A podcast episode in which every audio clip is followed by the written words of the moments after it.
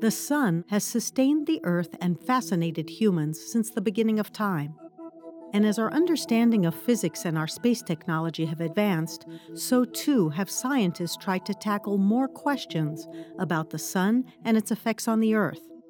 One baffling matter has to do with the temperature just outside the sun's surface. It's a long-standing mystery in, in plasma astrophysics of how you create a very hot corona, a millions of degree corona, from a cool star. Many of us know that the sun's corona, its atmosphere, is extremely hot. But maybe what's not so commonly known is that the actual surface of the sun is surprisingly much cooler than the corona. To really understand the plasma physics behind this, we have to go there directly and make measurements, uh, and that's the mission of Solar Probe.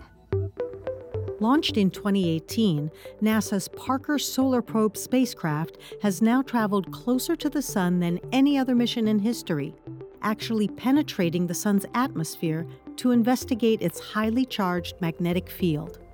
Here at Berkeley, we have, we have the lead responsibility for one of the instrument suites, and we have a major role in one of the other instrument suites as well. We designed, we built, and we operate the bulk of the instrumentation on the spacecraft.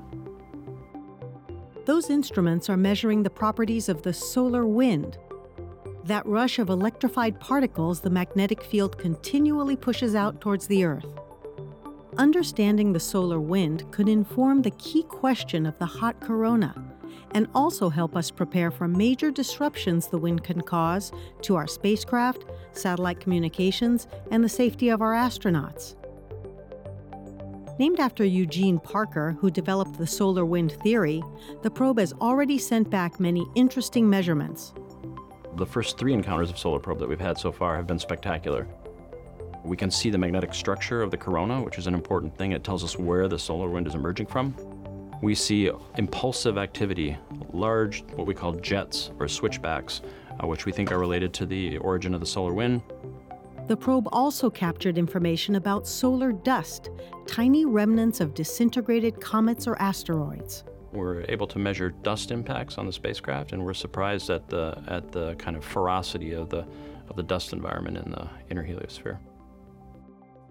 Built with the most sophisticated heat protecting shields of any other spacecraft, the probe stays cool with a novel water circulation system that captures and expels the heat into space. It's also the fastest spacecraft in history. At 430,000 miles per hour, it could take you from New York to Tokyo in less than a minute. But it's clear that the best thing about the mission is all the new knowledge it's generating. We've been working essentially around the clock for a decade on this thing. Um, and so to see this data, uh, it's just it's just a pleasure. I mean, the data is so spectacular. Um, it's a big case of delayed gratification, but it's really terrific stuff. I think we're on the cusp of being able to answer the question of what heats the, the solar wind.